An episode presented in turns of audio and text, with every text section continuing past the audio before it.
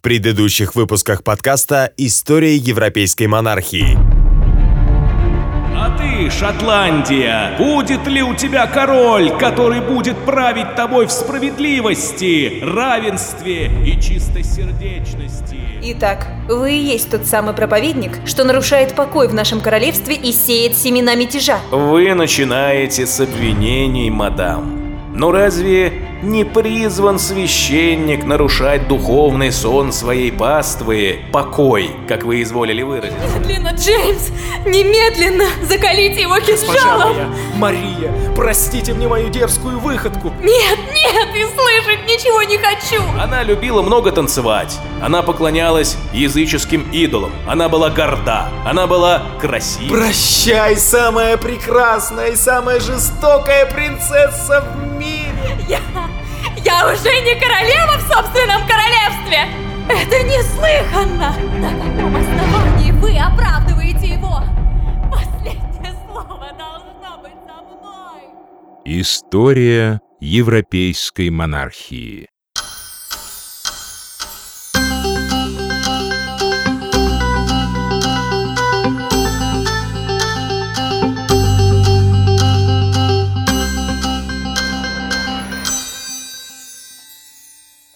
1561 году немного потеплели отношения между Елизаветой и Марией. К этому времени между двумя королевами велась довольно активная переписка в дружеском тоне. Елизавета писала Марии трогательные письма, полные нежной заботы о ней. Она называла ее милой сестрицей, соболезновала ее переживаниям, а Мария после знаменитого скандала с Шателаром даже дружески советует Елизавете дать указания своим слугам тщательнее проверять королевские покои.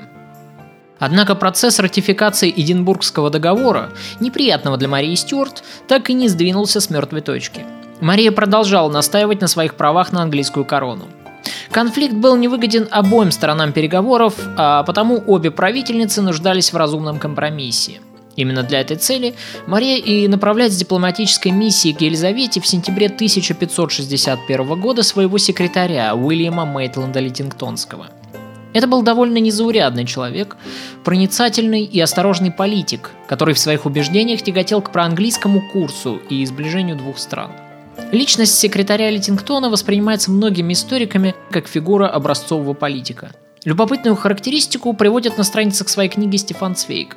Явно восхищаясь этим человеком, автор пишет, что Мейтленд – человек незаурядного ума, образованный, просвещенных взглядов – он чувствует себя как рыба в воде в атмосфере политических происков и комбинаций. Такие незыблемые принципы, как религия и отечество, королевская власть и государство – не его забота. Его увлекает виртуозное искусство одновременно ставить на всех игорных столах, завязывать и развязывать по своей воле узелки интриг. Далее Цвейк несколько противоречит сам себе, называя Литингтона на удивление преданным Марии Стюарт лично. Он в то же время отмечает, что Уильям Мейтланд будет служить королеве, пока ей сопутствует успех, и покинет ее в минуту опасности. Итак, сэр Уильям, я надеюсь, вы привезли нам хорошие известия. Ваше Величество, моя королева выражает вам свое почтение и благодарит вас за охранную грамоту, которую вы все-таки выслали ей во Францию. Мария оценила этот жест доброй воли и рада предложить вам свою вечную дружбу, и она крайне надеется на вечный мир между двумя нашими добрыми королевствами. Я рада, что моя дорогая кузина умеет ценить услуги, оказанные ей. Я сама желаю мира Шотландии, но все это слова, слова и еще раз слова. А слова, сэр Уильям, не более чем воздух. Я хотел бы получить что-то более весомое, например, Эдинбургский договор. Готова ли моя дорогая кузина ратифицировать его и снять претензии с английской короны – ведь она желает мира, я не ослышалась? У нее есть к вам разумное контрпредложение. Моя королева просит назначить ее вашей преемницей. Безусловно, при отсутствии у вас наследников мужского пола. Мария просила напомнить вашему величеству о том, что в ее жилах также течет кровь Тюдоров, а потому снять свои претензии на корону она не сможет. Это было бы в высшей степени несправедливо. Я обратила внимание на ваши слова, что в жилах вашей королевы течет кровь английских королей, и что я обязана любить ее, так как по крови она мне ближе всех остальных. Не скрою, все это правда. Я же со своей стороны не знаю лучшей наследницы, чем ваша королева. И сама ей никого не предпочитаю. Ваше Величество, что же мне передать моей госпоже? Я дам ответ вам завтра, а пока, сэр Уильям, отдыхайте. Мои слуги будут развлекать вас все это время. Ни в чем себе не отказывайте перед долгой поездкой. К середине XVI века во внешней политике обоих государств довольно ясно обозначается вектор объединения, который ненадолго достигнет своего апогея при Джеймсе VI Стюарте, ставшего королем как Англии, так и Шотландии. Процесс объединения двух корон не может быть быстрым, и это доказывает не только история Великобритании. Так, например, королевства Кастилии и Арагона, которые слились в знакомую нам сегодня Испанию, объединились через династический брак двух королевских династий. Но это произошло далеко не в одночасье. Сперва один монарх коронуется обеими коронами, но в сознании народа он пока еще не воспринимается как король единого государственного образования. Есть лишь два королевства и один человек, одновременно являющийся королем каждого из них, причем в одном из них, как правило, в качестве короля-консорта. Население обоих королевств пока еще не считает себя подданными единой короны, потому что единая корона еще не возникла в сознании людей. Это лишь первая стадия глобального процесса, который является очень непрочной. И на этом этапе оба государства легко могут отделиться друг от друга и продолжить свое развитие самостоятельно. Для того, чтобы этого не случилось, у обоих государств должен быть взаимный интерес друг к другу, экономический или военный, а также общая родственная история, единая культура и религия. Только при наличии подобного прочного фундамента, на мой взгляд, и возможно окончательное слияние двух корон в одну большую. Именно это чуть было и не произошло в нашей отечественной истории, когда Московское царство, усилившееся при Иване III, пыталась ослабить литовское княжество, чтобы объединить земли древнерусского государства в былых границах под одной властью. Московский царь даже стал именовать себя князем всея Руси, впервые применив этот титул и подчеркивая тем самым свои притязания на литовские земли. Но в конечном итоге, как мы с вами знаем, обоим осколкам Киевской Руси суждено будет продолжить свой политический путь самостоятельно. Боже, как плохо она выглядит. Как она сильно похудела и побледнела. Скорее всего, долго она не протянет. Если то, что она сказала мне вчера, правда, Мария скоро объединит под своим скипетром оба британских королевства. Ваше Величество, я хотел бы вернуться к нашему вчерашнему разговору и... Ах, да, я обещала дать вам ответ. Должна вам сказать, что желание ваше безгранично. Я ожидала другой ответ от вашей королевы, и я уже сыта по горло вашими обещаниями. Вы словно требуете, чтобы я добровольно рассталась с жизнью. И машете перед моим лицом саваном. Как, по-вашему, нравится ли мне собственный саван, а? Проклятие. Она, видимо, советовалась с Сесилом. Я слышу слова этого хитрого черта, которые доносятся прямо из ее уст. Ваше Величество, я вовсе не хотел допускать ничего в таком духе и желаю вам здравствовать и править как можно дольше. Такая мудрая государыня, как вы, это залог процветания Англии. Так вот, сэр Уильям, как же тогда, скажите на милость, я могу полюбить свою кузину, назвав ее своей преемницей? И какая нас ожидает опасность в таком случае, посудите сами? Ведь она могущественная государыня и близкая соседка.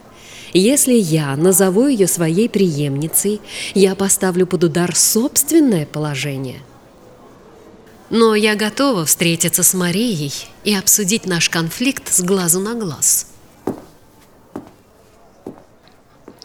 Компромисс не состоялся. Архитектором Эдинбургского договора был Уильям Сесил, который проводил в жизнь политику усиления в Шотландии протестантской партии, опиравшейся на сближение с Англией и априори оппозиционной по отношению к католической Марии Стюарт.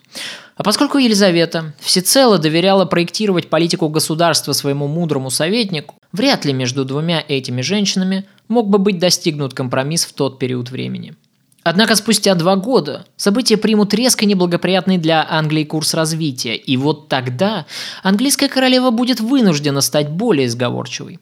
Тем временем новостной фон уже начинает ухудшаться – Трагмортон, который, как вы знаете, в то время был английским послом во Франции, постоянно докладывал из Парижа о готовящихся покушениях на английскую королеву.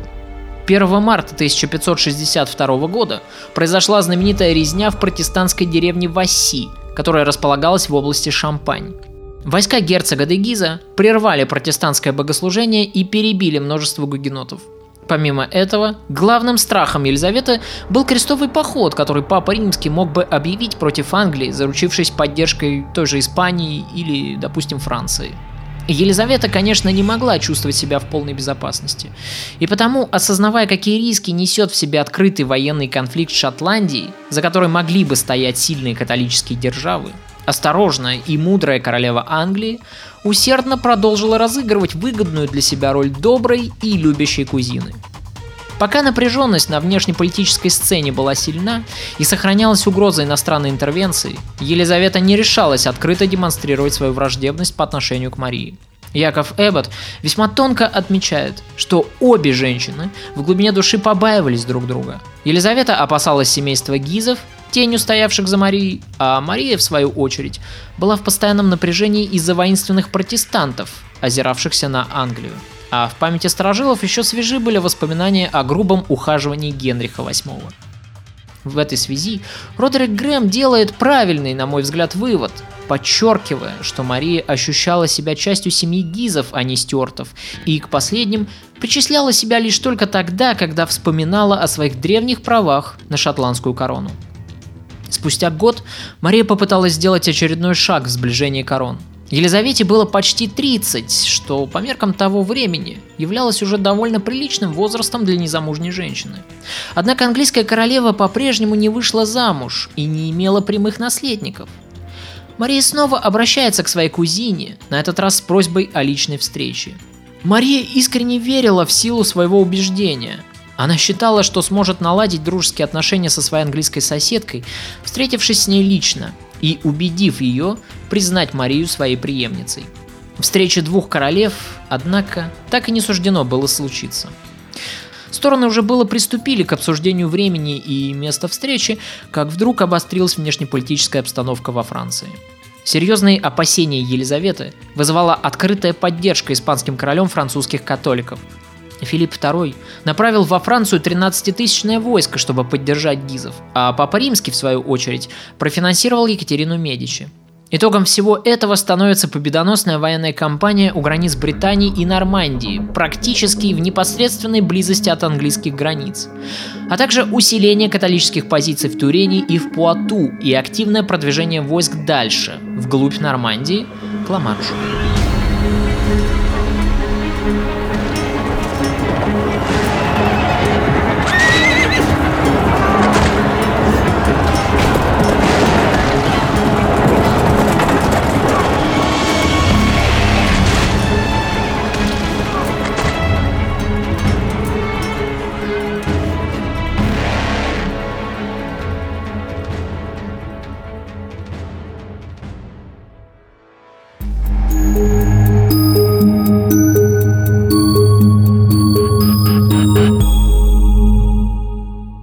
Тем временем Мария принимается активно обдумывать свои брачные проекты. Так и не добившись встречи с Елизаветой, шотландская королева решила замахнуться еще выше и стала подумывать о браке с испанским принцем. Матримониальный союз с сильной католической державой сделал бы Марию одной из самых влиятельных и могущественнейших европейских королев.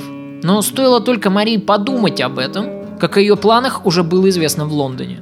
Посол Савойского герцога по секрету делится этой информацией со своим испанским коллегой Альваресом де Квадро. После этого у испанского посла состоялся разговор с Уильямом Мейтландом, который в тот период времени представлял в Англии интересы шотландской короны. Уильям подтвердил слухи, но оговорился, что Мария пока выбирает между испанской и французской стороной. Эта оговорка имела очень важные последствия, поскольку испанский король очень ревностно относился к сохранению своего могущества на континенте, а усиление Франции ему было совсем не нужно. Поэтому из Мадрида вскоре поступает официальное предложение руки и сердца от Дона Карлоса. Слухи о начавшихся переговорах с испанцами доходят до Елизаветы.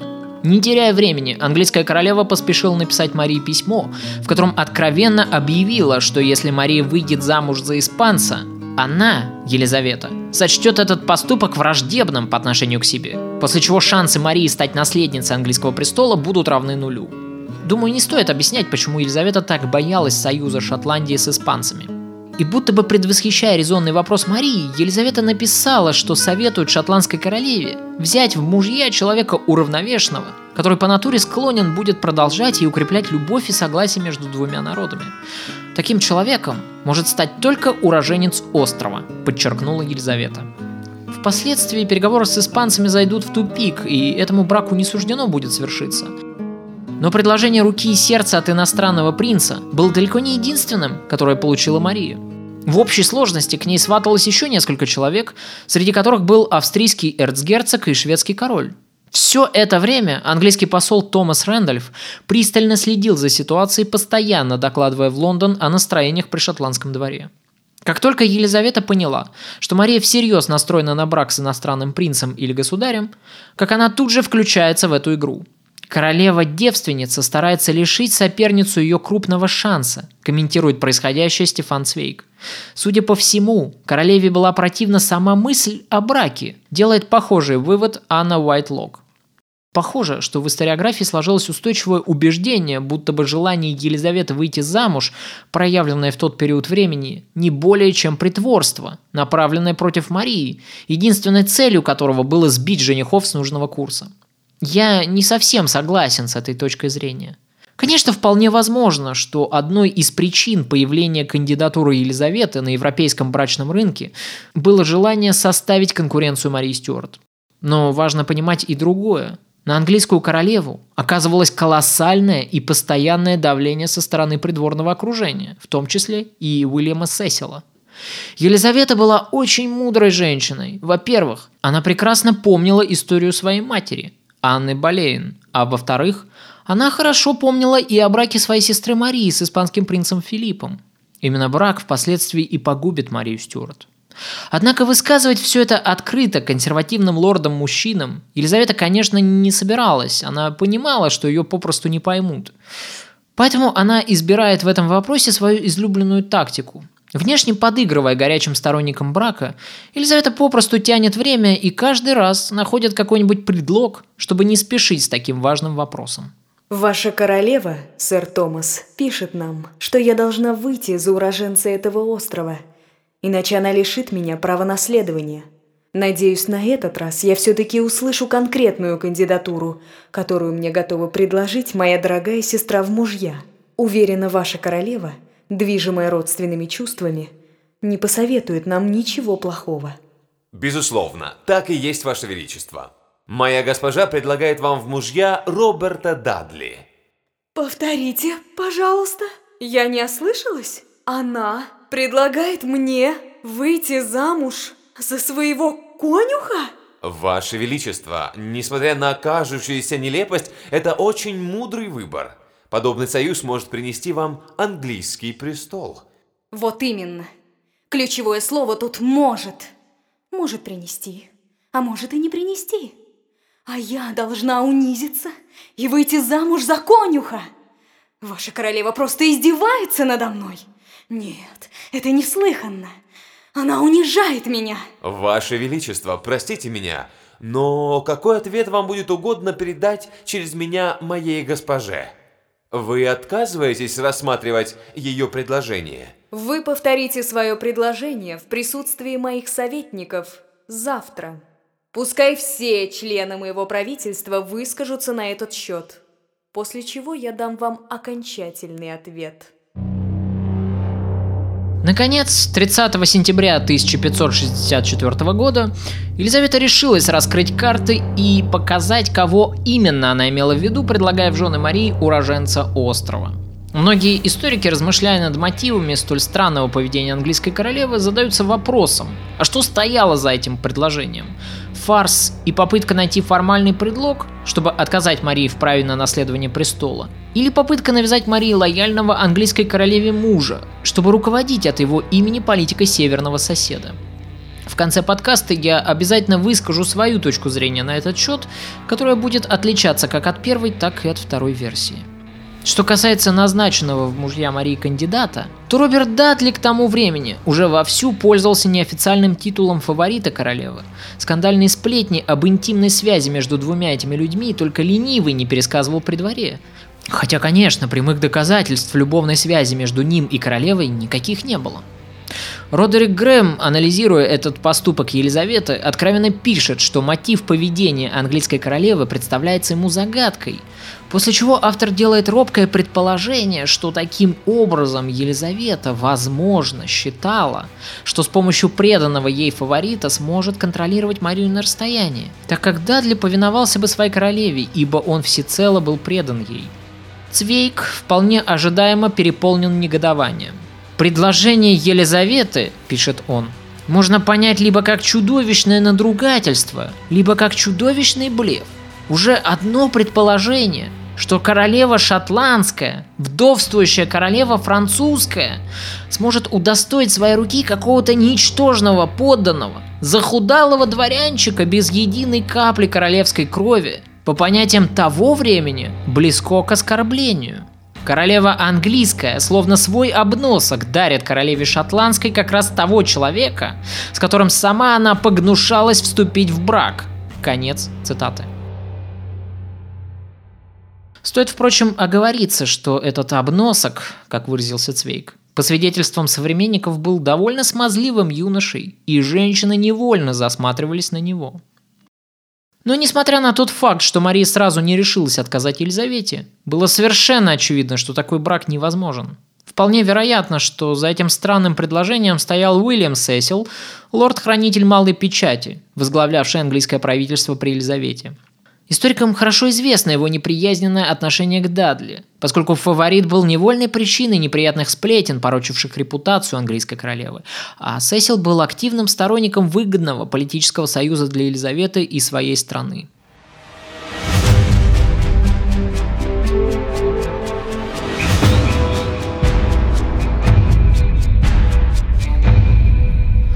После смерти Шателара Мария приблизила к себе нового фаворита, Дэвида Ричи, уроженца Пьемонта.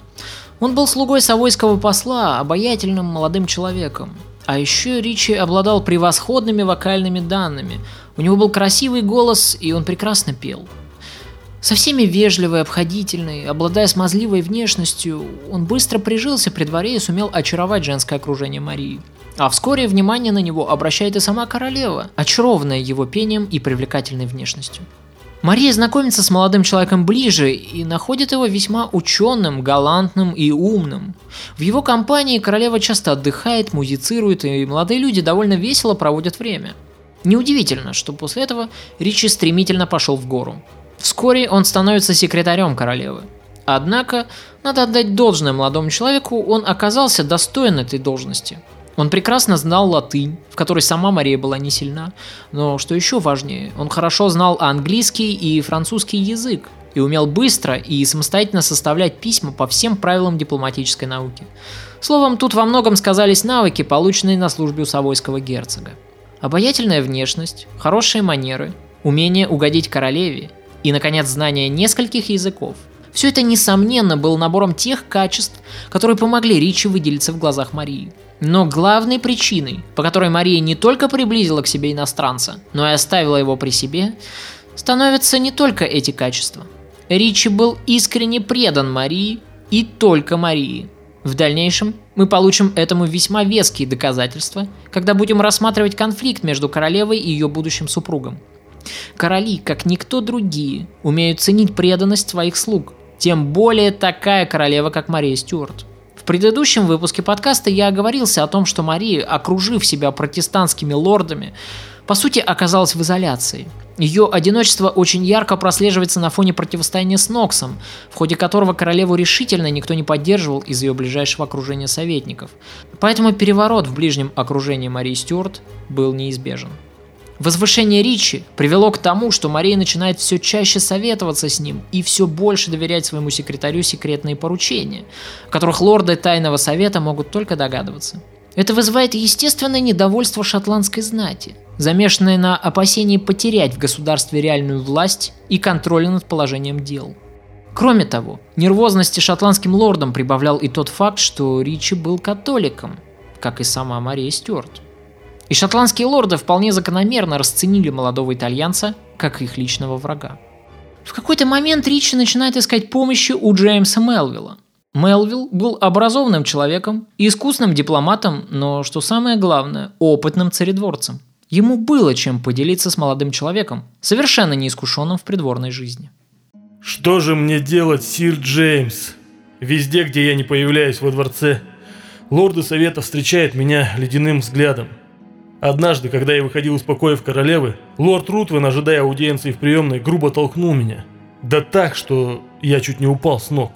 Это произошло на глазах у других лордов, и они открыто начали насмехаться надо мной. Я оказался совершенно в глупом положении.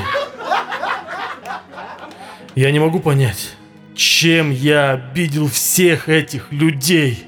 Мой дорогой друг, когда я был в вашем возрасте, я тоже состоял секретарем при нашей королеве, когда она еще была французской принцессой.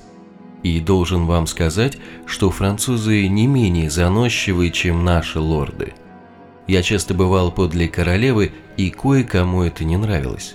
Я долго размышлял над причиной враждебного отношения ко мне, пока вдруг не понял, чего они боятся. И чего же? У них сложилось впечатление, что я не только выполнял свои обязанности – но и приобрел большое влияние на королеву. Они опасались, что когда Мария станет королевой, я начну вмешиваться в государственные дела. А это исключительно их прерогатива. И что же мне делать? Вам следует быть более осторожным. Не следует злить знатных и влиятельных лордов, мой друг. Они очень ревнивые, и в своей ревности они могут легко стать для вас опасными врагами. Не говорите в их присутствии с королевой о политике, не давайте ей советов, которые придутся им не по нраву, а лучше вообще как можно меньше говорите с королевой на публике и старайтесь вести себя более скромно. Впрочем, совет Мелвилла так и не был услышан молодым секретарем. Более того, После этого состоялся разговор между самой королевой и сэром Джеймсом, и Мария прямо заявила, что ее не интересует подозрения шотландских лордов, а назначение Дэвида Ричи секретарем – это ее личное право, как королевы, и что ее секретарь ревностно служит ей, не вмешиваясь в дела государства, а выполняя лишь поручения королевы. И кто бы ни высказывал недовольство по этому поводу, Ричи будет продолжать служить королеве до тех пор, пока это устраивает ее саму. Таким образом, Мария четко дала понять всем, что молодой итальянец находится под ее личным протекторатом. Не стоит, впрочем, считать, что королева предавалась новым фаворитам исключительно развлечениям и танцам. Безусловно, между двумя молодыми людьми возникла искренняя близкая дружба и взаимная симпатия. Однако Ричи блестяще проявил себя на государственной службе. Он оказался ответственным исполнителем. Он взвалил на себя всю государственную переписку. Благо знание языков помогало ему в этом деле. Но что самое главное, именно он наладил контакт с папским престолом. Именно Дэвид Ричи, как это ни странно, во многом поспособствовал заключению второго брака между Марией Стюарт и Генри Дарнлием. Он усердно добивался разрешения на этот брак от Папы Римского, поскольку супруги состояли в близкой степени родства, и именно благодаря его стараниям это разрешение и было получено.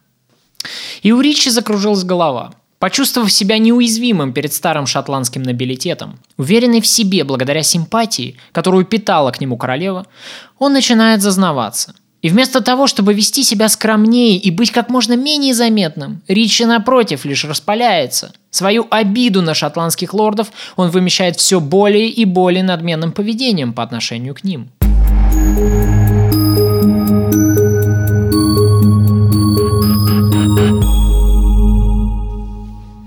Тем временем, 28 сентября 1564 года Мария направляет в Англию своего посланника – Задачей этого посольства было внесение окончательной ясности в двухсторонние отношения Англии и Шотландии. А они заметно похолодели к тому времени, особенно учитывая столь дерзкое предложение английской королевы. В сущности, это была последняя попытка примирения на условиях, которые устроили бы обеих женщин. Положение было трудным, и Мария всецело доверилась опыту своего дипломата, Джеймса Мелвилла. Пока, мой друг, вы ждете аудиенции Ее Величества, позвольте дать вам добрый совет, который весьма пригодится вам в беседах с королевой Елизаветой. Я буду вам весьма признателен. Королева любит, чтобы ее хвалили. Не понимаю, вроде бы она умная женщина, но при этом такая падкая на лесть. Когда вы чувствуете, что она теряет терпение и начинает выходить из себя, или перед тем, когда вам что-то надо попросить у нее, неизменно превозносите ее красоту, ум, прекрасную фигуру, цвет кожи, словом, все что угодно. Это сослужит вам добрую службу, поверьте мне. Какой резон, кроме удовольствия, может быть от лести? Не скажите. В этом есть свой резон и немалый. Сегодня вы не очень верите в эту лесть, а завтра? А через несколько месяцев? Те, кто ежедневно десяток раз слышит и произносит что-либо, в конце концов сами в это поверят. Через пару месяцев при дворе вы и сами утвердитесь в исключительности Ее Величества. Интересно, это женская хитрость? У королевы редкое сочетание женской стервозности и мужской хватки. Имейте это в виду. Она непоследовательна там, где был бы тверд король. И на редкость тверда там, где женщина спасовала бы. Но временами это дает удивительные результаты.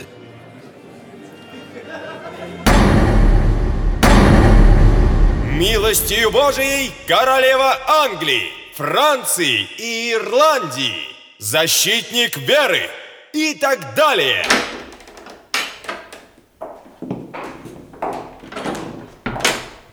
Кого я вижу, господин шотландский посол сир Джеймс Мелвилл осчастливил нас своим присутствием. Как поживает моя дорогая и любимая сестричка? Ваше Величество, королева Шотландии Мария Стюарт шлет вам большой привет и искреннюю благодарность за ваше милостивое предложение содействия в ее судьбе. И еще лично от себя позвольте мне добавить, что вы сегодня прекрасно выглядите. Благодарю вас, но что-то мне не кажется, что моя сестра испытывает ко мне искреннюю благодарность. Недавно я получила от вашей королевы письмо. Признаться, оно было написано в довольно резких выражениях, и я крайне оскорблена ее тоном. Я даже написала ответ, но письмо получилось слишком резкое, и я пока не решилась его отправить. Могу ли я увидеть письмо, которое обидело Ваше Величество? Конечно, я весьма польщена советом старшей английской сестры, у которой опыта в любовных делах куда больше. Но смею напомнить, что лорд Дадли недостаточно знатен, чтобы претендовать на руку королевы, хотя я и не сомневаюсь в его мужских качествах. Да, хамский тон, что тут говорить. Мария в тот день еле сдерживала ярость перед английским послом. Видимо, все-таки не сдержала. «Ваше Величество, моя королева вовсе не имела намерения оскорбить вас этим письмом». Она открыто называет меня старухой. Старшая сестра, нет, как вам это нравится? О нет, вы выглядите превосходно, и, признаюсь вам честно, ваш возраст никак не соотносится с молодостью вашего лица. Называя вас старшей сестрой, моя королева хотела отметить вашу исключительную мудрость и опытность в делах. Но ее оскобрезные намеки на якобы имеющие место обстоятельства в любом случае стали тяжким оскорблением для меня. Ваше Величество, моя королева вовсе не имела в виду оспаривать ваше несомненное целомудрие. Написав про опыт в любовных делах, моя королева, несомненно, имела в виду дело Кэтрин Грей, которое вы так удачно разрешили, проявив себя как мудрая и милосердная королева – Сэр Джеймс, кажется, вы меня успокоили. Пожалуй, я передумала отправлять вашей королеве такой ужасный ответ, какой я написала. Посольство Мелвилла продлилось около недели. Елизавета в очередной раз заявила, что не намерена выйти замуж. Но, несмотря на это, английская королева продолжала настаивать на браке Марии с Робертом Дадли. Она даже повысила молодого человека в чинах и титулах, произведя Дадли чуть ли не в английские перы, видимо, чтобы подсластить горечь пилюли для Марии Стюарт. Этим жестом Елизавета хитроумно отвечает на главную претензию Марии, что за нее, дескать, сватают простого конюха. Как это понимать? Это заговор против меня? Злая шутка? Уильям, скажите ради бога, какой идиот подсказал ей мысль сватать Марии Роберта Дадли? Надеюсь, это не вы? Я убью этого нечестивца собственной шпагой. Это не я. Она сама это придумала, чтобы унизить вас и Марию. Ловко же получилось у нее. Чертова баба! Сэр Джеймс, похоже, вы перенимаете мои ругательства. Будешь тут. Неужели Дадли согласен? А кто его спрашивал? Неужели не спрашивала? Спрашивала, да только так, что отказаться невозможно. Нам никогда не понять этих женщин, черт их подери. О чем это вы шепчетесь тут, господа? О, Ваше Величество, я несколько устал от танцев и потому решил отдохнуть в сторонке, чтобы немного перевести дух в компании сэра Уильяма. В компании сэра Уильяма вы скорее уснете от скуки. Пойдемте, я кое-что вам покажу. Помните, я обещала показать вам одно из своих главных сокровищ? Угадайте, что я хочу вам продемонстрировать? Наверное, самый большой в мире бриллиант? Однажды я видел большой драгоценный камень у сеньора Монмаранси, фамильная реликвия.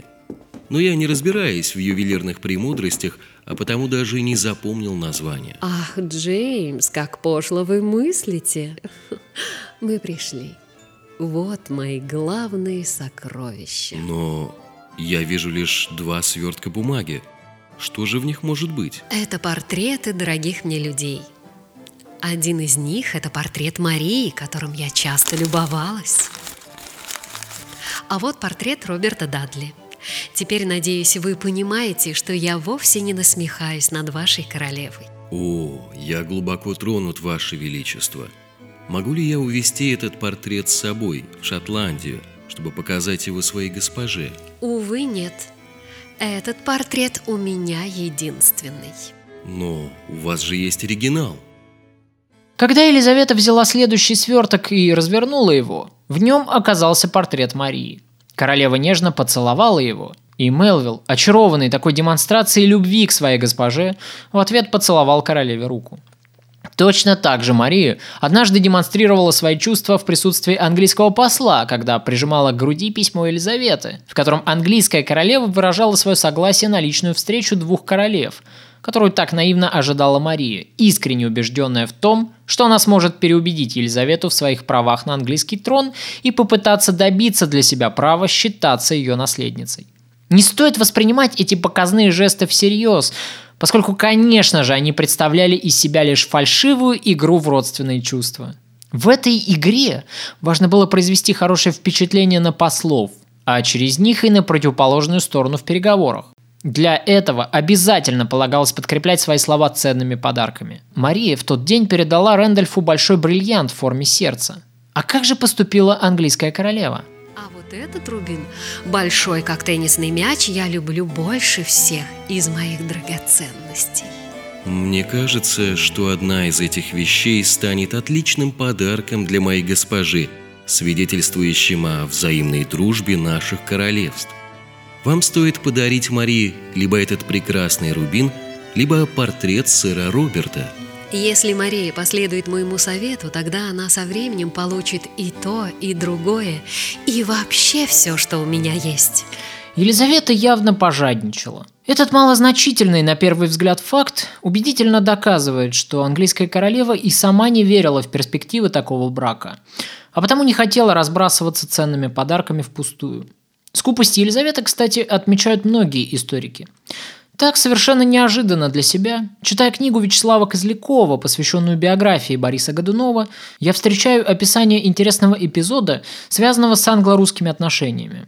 Как вы, должно быть, знаете, во времена Ивана Грозного Московское царство посещали англичане, самым известным из которых был Джером Гарсей, составивший бесценный источник отечественной истории своей записки о России – Интерес англичан к загадочному восточному царству объяснялся налаживанием новых торговых путей и осваиванием далеких азиатских рынков сбыта.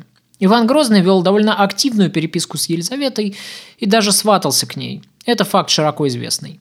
продолжились контакты англичан с московитами, и при царе Федоре Ивановиче, лордом-протектором, при котором, если выражаться английской терминологией, и состоял Борис Годунов. Годунов покровительствовал англичанам и обещал поддержку и заступничество английским купцам, но, несмотря на это, в годуновский период времени наблюдается некоторое охлаждение отношений между Московией и Англией, и в некотором роде свою роль в этом сыграла прижимистость английской королевы. У москвичей, точно так же, как и у европейцев, было принятым обмениваться дорогими подарками при контакте с иностранными государями и одаривать иностранных послов. Более того, Существовала даже традиция, в соответствии с которой любой прием послов открывался демонстрацией их подарков царю, а специальные купцы приглашались во дворец для оценки стоимости таких подарков. Считалось, что чем ценнее подношение, тем больше уважения выказывалось царю иностранной делегацией, а значит, с этим государем надежнее и выгоднее всего иметь дело.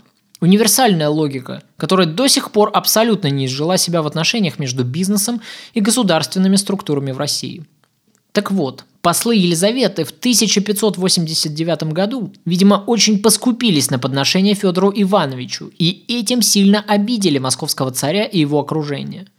В ответном письме к Елизавете Годунов тактично заметил, что не может принять подарки английской королевы, поскольку в этот раз английский посол привез слишком мало дорогих вещей, а раньше подарки были богаче – а потому царь отказался их принимать, и он, Борис Годунов, поэтому тоже от них отказывается, однако все равно выражает благодарность королеве. Иными словами, Годунов по сути обвинял английскую королеву между строк в скупости.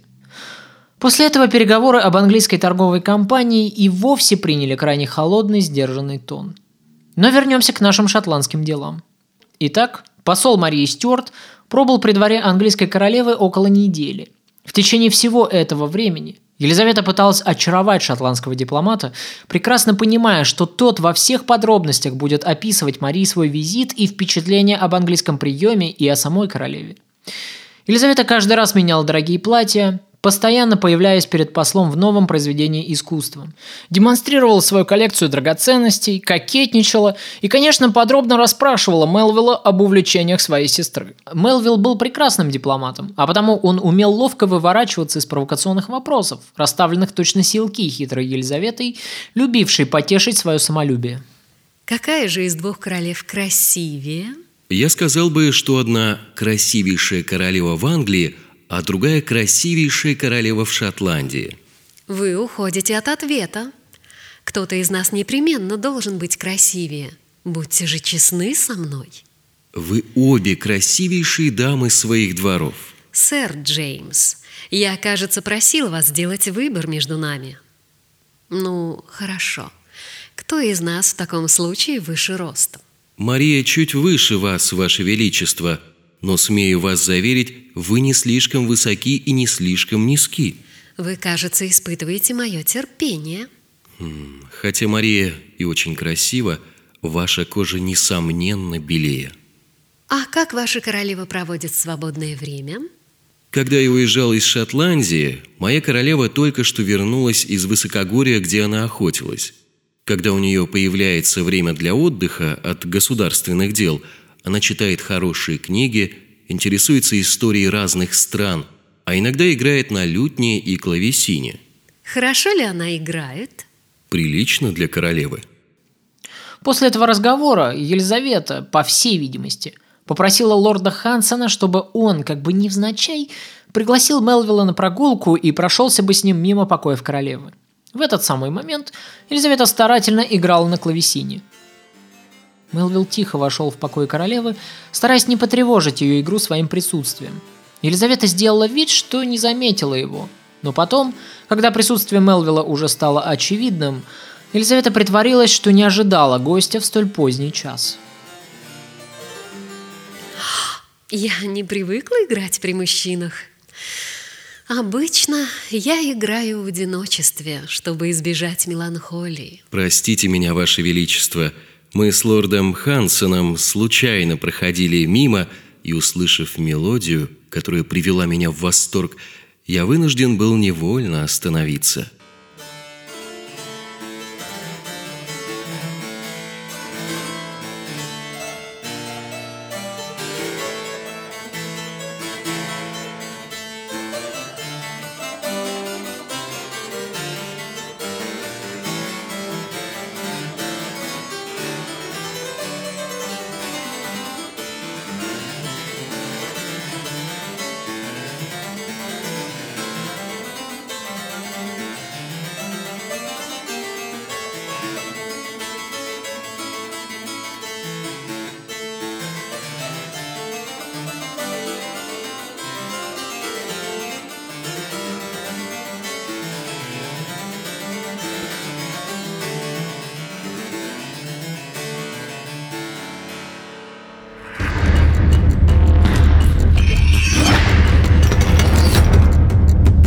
Этот визит шотландского посла ко двору английской королевы, полный искусного притворства, дипломатической лести и игры в хорошие манеры, оказался в сущности безрезультатным. Внешнеполитические отношения между двумя королевствами острова в тот период времени продолжали ухудшаться. Столь странное брачное предложение Елизаветы, конечно, не способствовало укреплению двухсторонних отношений. Вопрос лишь в другом, а нужно ли было такое укрепление самой Елизавете? За полгода до описанного визита Мелвилла Елизавета попросила у Марии разрешения вернуться на родину семейству Леноксов. В июне она обращается к Марии с просьбой вернуть графу Леноксу конфискованные шотландские владения. Родерик Грэм полагает, что это ходатайство стало ошибкой английской королевы, поскольку она таким образом увеличивала число претендентов на корону Англии. Но я не согласен с мнением историка и считаю, что возвращение Леноксов на родину было хитрым политическим маневром Елизаветы. Этот ход был тонко рассчитан на несколько шагов вперед, и в нем проявляется истинное искусство стратегического планирования английской королевы. Для того, чтобы нам это понять, необходимо вернуться на 20 лет назад и вспомнить первый выпуск подкаста. Дело в том, что Генри Дарнли, будущий муж Марии Стюарт, приходился сыном графу Леноксу. Граф Ленокс в период первых нескольких лет правления Марии Стюарт продолжал находиться в изгнании, проживая на территории Англии. Об этом человеке мы говорили, когда я рассказывал о сложной политической ситуации в Шотландии, когда новорожденная Мария еще находилась на попечении своей матери, Марии де Гис. Мэтью Стюарт, он же граф Ленокс, был тем самым человеком, чьи ухаживание когда-то отвергла Мария де Гиз. В первой передаче я рассказывал, как обиженный на королеву, Мэтью удалился в свой родовой замок Дамбартон, а затем бежал в Англию искать поддержки у Генриха VIII. Английский король пообещал перебежчику титул регента при малолетней королеве и, предоставив опальному графу небольшое войско, отправил его в Шотландию. Началось так называемое грубое ухаживание англичан, итогом которого и становится разграбление и сожжение Эдинбурга и городских предместий, огромное количество пролитой крови и, как следствие, отправка малолетней королевы на воспитание во Францию. За фактическую измену короне род Леноксов был исключен из числа потомственного дворянства, лишен всех титулов и наследственных владений, а сам Мэтью Стюарт и вынужден был снова бежать в Англию, скрываясь в изгнании в Йоркшире, где он и проживал последние 20 лет своей жизни. Итак, в чем же заключалась ошибка Елизаветы, по мнению Родерика Грэма? В жилах молодого Ленокса, так же, как и в жилах самой Марии, текла кровь Тюдоров – Генрих VIII породнился с Мэтью Стюартом, выдав за него Маргариту Дуглас. Маргарита Дуглас была дочерью Маргариты Тюдор, которая приходилась английскому королю родной сестрой. Таким образом, по материнской линии Генри Дарнли являлся правнуком английского короля Генриха VII, как и сама Мария Стюарт. Но что самое важное, Маргарита Дуглас находилась в оппозиции по отношению к правящей английской королеве.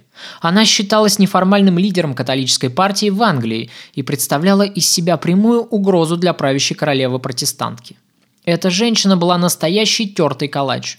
Она множество раз сидела в Тауре, обвинялась в государственных изменах, но всякий раз ей удавалось пройти через суровые жизненные испытания – не сломленная духом, Маргарита Дуглас находилась под пристальным присмотром Елизаветы, которая опасалась новых заговоров. В этой связи Родерик Грэм и высказывает в своей книге точку зрения, что этот брак, дескать, сделал бы Маргариту Дуглас претенденткой на корону в случае внезапной кончины Марии Стюарт. Но, на мой взгляд, это опасение лишено всяческого смысла. Совершенно неясно, на каких основаниях Маргарита смогла бы претендовать на корону, кроме как основываясь на праве принадлежности к королевской крови, которое у нее и так было, независимо от брака ее сына с шотландской королевой, и на которое предстоящий брак никак не мог повлиять. Однако здесь можно предположить другой риск. В случае внезапной кончины Марии Стюарт, ее преемником становился бы ее супруг. За слабохарактерным Генри Дарнли могла бы тенью встать властная свекровь. Именно поэтому, чтобы предотвратить такой расклад событий, Елизавета и запретила Маргарите покидать пределы Англии, когда ее муж и сын переехали в Шотландию. Более того, Маргарита была вновь заключена в Тауэр, откуда она очень кстати будет освобождена год спустя, когда станет полезной Елизавете в качестве обвинительницы Марии Стюарт в убийстве мужа. А теперь я попытаюсь доказать вам, в чем заключается хитрый замысел Елизаветы, которая устроила возвращение в Шотландию семейства Леноксов, за исключением Маргариты Дуглас. Генри Дарнли постоянно находился при дворе английской королевы. Он был смазливым молодым человеком, который мог легко очаровать своей внешностью такую девушку, как Мария Стюарт. Елизавета прекрасно знала о слабости своей сестры к такого рода мужчинам, уже имея пример в лице Шеттелара, с которым Мария когда-то так неумно заигрывала. Родословная у Дарнли была тоже вполне знатной для Марии, ведь Леноксы принадлежали к числу старейшей шотландской аристократии, восходившей корнями к Стюартам и Тюдорам. Но что самое главное, характер у юного отпрыска Леноксов был отвратительным. Дарнли был крайне надменным, неиздержанным и честолюбивым юношей, к тому же еще и не очень обремененным умом. Сочетание всех этих качеств легко могут сделать их носителя невыносимым человеком. Такой супруг, станет королем-консортом, не способен быть мудрым и сильным правителем ввиду своего дурного и крайне слабого характера. Следовательно, отчуждение между супругами возникнет неизбежно. Приближенные к Марии лорды, в свою очередь, отвернутся от своей королевы, поскольку возвышение крайне надменного юноши ознаменует конец их влияния при дворе шотландской королевы – все это в совокупности приведет королевство к внутреннему конфликту, следствием которого станет государственный раскол. А теперь проследим детально за действиями самой Елизаветы. Итак, первый ход. Она последовательно устраняет всех опасных для себя претендентов на руку Марии.